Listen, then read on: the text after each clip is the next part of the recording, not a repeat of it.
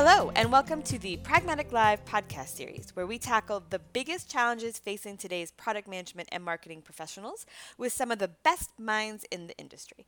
I'm Rebecca Kalogeris, Vice President of Marketing at Pragmatic Marketing, and your host for this episode. And today we have one of my favorite guests on, one of our instructors extraordinaire, Diane Pearson. Hi, Diane. Hey, Rebecca, how are you today? I am outstanding. So, you and I, we get together and chat every now and then. And one of the things that you brought up to me, and I can't stop thinking about, is a concept called Sinovation. I, I love Sinovation as a term. This is something that, well, I think I made up. So, to anybody else who's using it out there. But Sinovation is, is innovation gone wrong. Sinovation is that rationalization that some companies make when they're actually doing something that's good for them that they're pretending is good for their markets. Got any good examples? Oh boy. Uh, you know, the, the first one is what I, I think we all call the towel trick. If you stay in hotels at all, you know, over the past several years, you've noticed that there's a little sign in your bathroom that says, hey, you know, we want to help the environment. And so, in order to help the environment, please use your towels for three days. We won't replace your towels unless they're on the floor if you leave them on the rack, we'll just let you use them until they're pretty much gray and falling apart. you know, and, and we all know why the hotels did this. It, it, it's a good idea, and, and frankly, I, I reuse my towels. I don't need a new towel every day. That might be too much information for your listeners, but I, I don't like the idea of them pretending this is all about the environment, particularly when this was first implemented it wasn't. I mean, maybe a little bit more these days when when organizations are trying to illustrate that they've got a commitment to the environment or, or different social causes that they believe in. But but when this was first put out, it was all about, hey, you know what? We can save a lot of money if we just don't change these towels every day. Uh, they've started doing it with sheets and and uh, the what I used to call the the bathroom condiments, the shampoo and conditioner and things. I, there are so many of those innovations in the hotel industry, but but the towel trick was the first and most classic one that I think everybody can can remember and relate to. That makes a lot of sense, and I think companies do it. Um, today in all kinds of ways, right? And then, then they believe it. I think one of the biggest fears about Sinovation is you started knowing that this was um, either a limitation in your offering or uh, a way for you to cut money and you and you knew that and you put a marketing spin on it but you let that go for a little bit and then people believe that right like some of people in the company buy that as truth and then it's even harder to break because like you don't remember sort of the genesis of how that even came about you know the towel trick this is where you're you're cloaking your innovation in a higher goal where where you're pretending to be doing something good for the common good when you're in fact just doing something that's saving you money. And and that one to me that one's that one's perhaps the nastiest but there are a couple others that that i find are patterns as well. So let's talk a little bit about some of the patterns you see in Sinovation well if if the towel trick is number one and the towel trick is all about cloaking your money saving ideas in in a higher goal then then a second one is the quote unquote convenience of the hidden fee and saying, you know, for your convenience, and I hate to pick on hotels, but this is another one that we've seen in hotels is we're going to add a resort fee to your room fee. And that's going to be for good things like, you know, the privilege of using the, the towels out by the pool instead of the towels in your room or the newspaper or maybe just the fact that there is, you know, some nice grounds for you to walk around on. But whatever it is, it's banks are doing this. You know, for for your convenience, we're adding the uh, the monthly monthly account fee to your you know balance, or we're we're going to uh, subtract this from your refund. This is something that retailers do.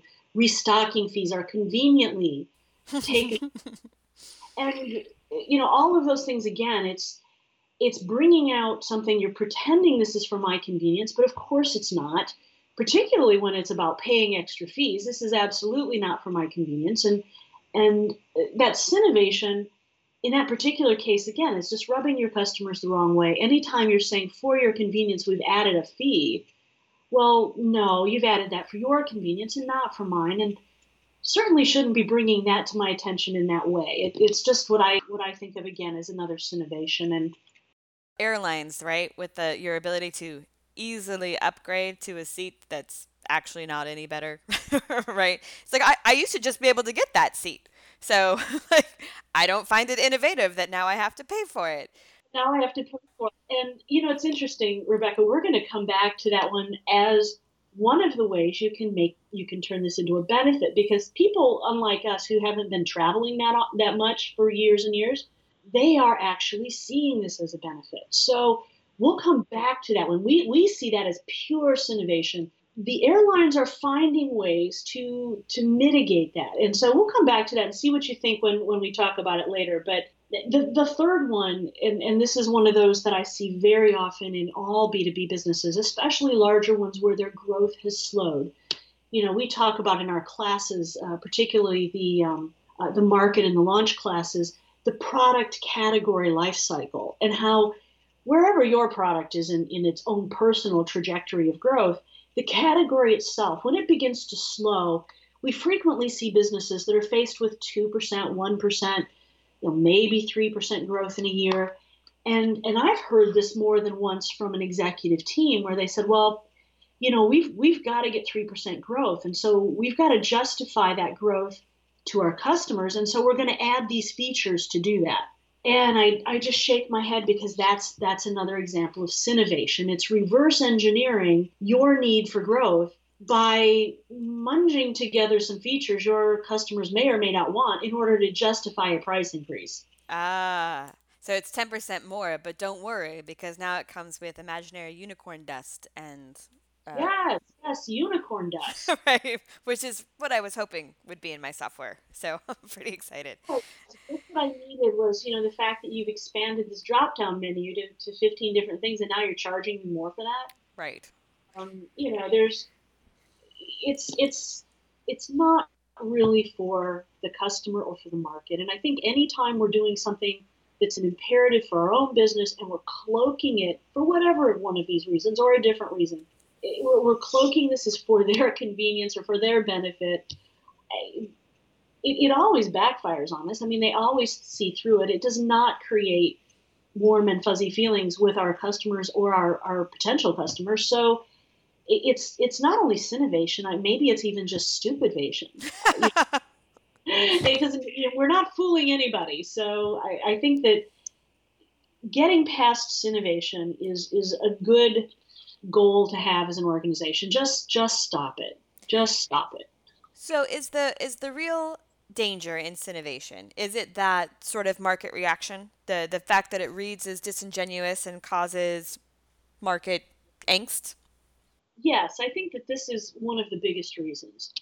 And you know, that market angst can be anything from I, I just think you're being kind of cheesy to if I have the opportunity, I'm going to choose someone else. Mm. And I may or may not have that opportunity at the moment. But if if what you're doing strikes me as being sinovation, it, it strikes me as being something you're pretending is for me when it's really for you, you're eroding my trust. And as you erode my trust, it is going to come from, uh, you know, anything here is going to happen between my just not being very happy with dealing with you anymore to my actively looking for a replacement. And you know, there are ways to to get around that, and and some of them are are pretty simple.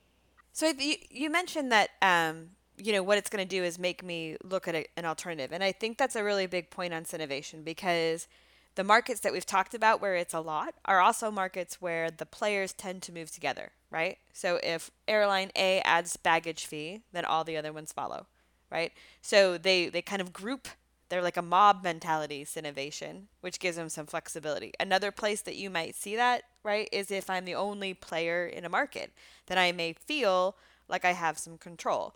I don't want to name drop anyone, but there's a certain business social network who regularly comes up with new features. You know, people get them, excite them, play around with them, and once they kind of tighten them up, then they move that to a different level of which you have to pay an additional fee, right?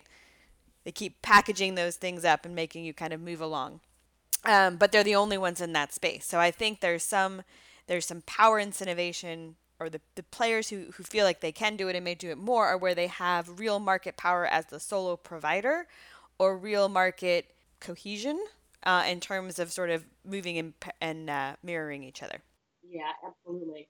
And you know some of those things and we, we talked about that if, if we think about how you can how you can mitigate your sinovation sins some of them do have to do with creating additional options. And so let's let's go back to that uh, example of, of the airlines. And you know when i first saw it i agreed with you. I thought oh this is this is just horrible. I mean now they're now they're going to nickel and dime me for every little thing. And of course the first thing was food there's no more meals on the airplanes. You have to buy everything. You get, you know, you maybe get free half can of Coke and that's it. Uh, you know, you're begging for some peanuts. And I thought as as I saw it, started to see what they were doing with the seats and, and the difference in the seats, I thought, you know, this is the same thing they've always done uh, with first class and coach. And some people are willing to pay more for different amenities. And as long as the experience is acceptable at the price point that you're selling it at and and airlines can be a challenge to use this example in an extended way because they're everybody pays a different price for their seat. It's it's a very complex pricing structure. So if we keep it very simple though and we think about what they're doing there they're, they're charging extra to change behavior and to move people up and to um, offer those upsells offer those additional benefits that somebody might want while still offering the same basic benefit of everybody who gets on that airplane is going to get to point B from point A.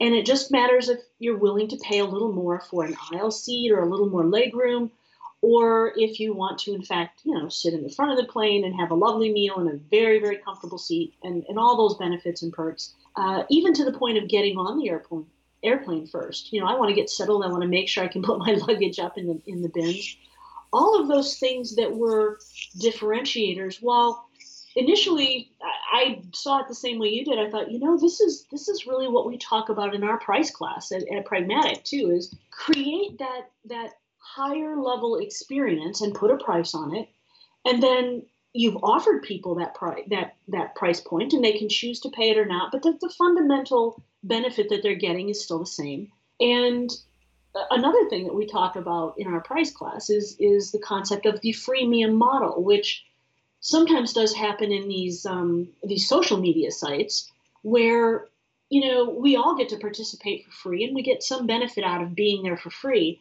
And while I think some of them, and the one that perhaps you were referencing, at this point might have priced itself um, into a market, I, I think that they've they've gone a little crazy, but if people are willing to pay those prices, that's fine. I'm getting the benefit I want with the freemium, and I know that that they're getting their benefit out of me. So I, I know that um, one of the things that our professor price, Mark Stiving, says uh, is that if you're using something and it's free to you, then you are the product. And you know, in some of those cases, that's true. Our, our information, our buying patterns, our, our travel patterns, all of those things, all of that data is in fact what we give up, the price we pay in order to use something without actually giving somebody currency. And so I think, you know, that's a deal I'm willing to take. And if I choose to upgrade to their prices, at this point, I don't choose, too many people do. I think that's okay. And we're, we're building new or more expensive versions because there are features there that people are willing to pay for to differentiate themselves from the freemium model. And that is a legitimate exchange. Um, we may we may think, ah, you know what, I'm not going to pay that, but but if somebody is and somebody will, and we're happy with what we're getting in the freemium model, that's pretty good. So the difference between that Sinovation in your mind, though, is both the overt nature of it, right? It's very clear what they're doing, and really, it's just a segmentation. Different different people who are willing to pay for it are going to pay for it, and it and it theoretically keeps the base model free in the case of some or cheaper in the case of airlines and then you pay for what matters to you. And it's not sinovation because it's it's very clearly done. They're not pretending that they're saving the environment with these fees. They're saying if you care about this feature pay for these this.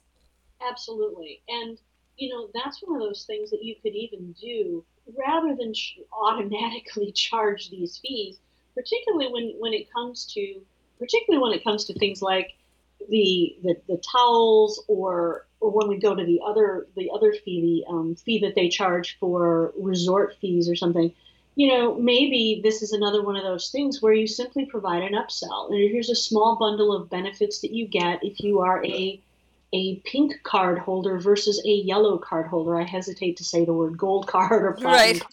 Those are other people's cards, but I mean, you know, if you have a fuchsia room key versus a puce room key, you know, you get access to different things, and and therefore you pay a little more for that. And and giving the market the choice to to purchase those upgrades, I think is is very logical and very fair. And I think the market understands that. Where when you just slap a fee on a, a, bundle of things they may or may not care about, if you haven't just rolled that into your price, then you're you've opened yourself up for these bad feelings. And and it's so avoidable to to do it one way or the other. Either roll it in and, and it's part of being at that at that hotel or at that resort, or there are options and you can purchase those options and they're part of your personalized experience. Uh, boy, a company that's excellent at that is Disney. When you think about all the different ways you can go to Disney World, um, all the different options you have from, from character breakfasts to photographs to different hotels and, and dining experiences. If you want a, a budget experience because that's what you can afford or that's what you choose, it's there. If you want something that's just in you know everything you've ever dreamed of and every different kind of add-on, you can get that too. But you're not paying for it automatically. No, that makes sense because the things that we talked about before that drives innovation, right? Needing to save money, uh, needing to raise prices, and those kind of things you need to do as a business.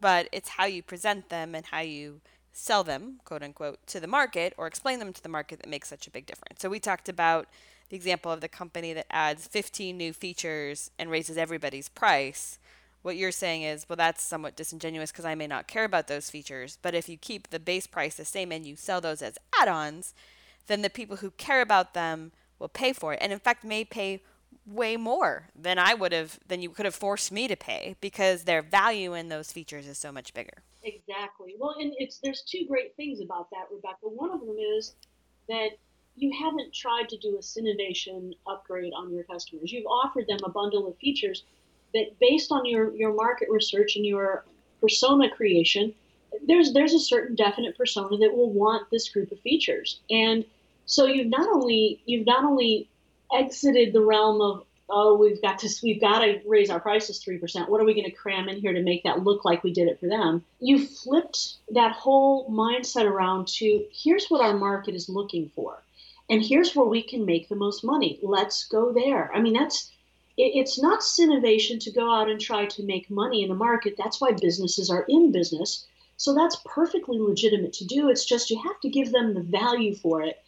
And it has to be legitimate value, sincerely delivered to a segment you think wants it. And and I think that's the big difference. And when you start talking about the protection of the environment by offering us the option to leave our towels on the floor, this may or may not be how some people would solve the, the problem there, but I would say as an organization, just pick you're either for this or you're not, and position yourselves as as a company that you know this is what we do. We change our towels and sheets every three days.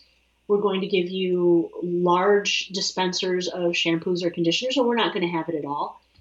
And if you want to go back and and offer an upgrade for all of those things you can but you could also say you know we, we believe enough in this particular cause that this is the way we roll and that's an mm-hmm. acceptable way to go too um, there will be people who may not use your product but if this is truly something you believe rather than commit this sinovation of halfway doing it and and you know again making it look like you're trying to do that when you know maybe the message you're sending is that you're not. You're really just trying to save money. If you truly believe in this cause, go for it. You can always offer an upgrade um, if you feel that that's necessary. But if, if it's something you truly believe in and, and you're committed to this, uh, and you believe there's a market you can serve, then go for it. So you don't ask, you don't cage it as green. You just say, look, we're changing the towels every three days and your sheets every three days of a stay or anytime we have a new person. Period. Yeah yeah, period. This is what we do. Rather than saying, you know, for your convenience, we've in in a B two B situation, we've added a donation to a, a, charity.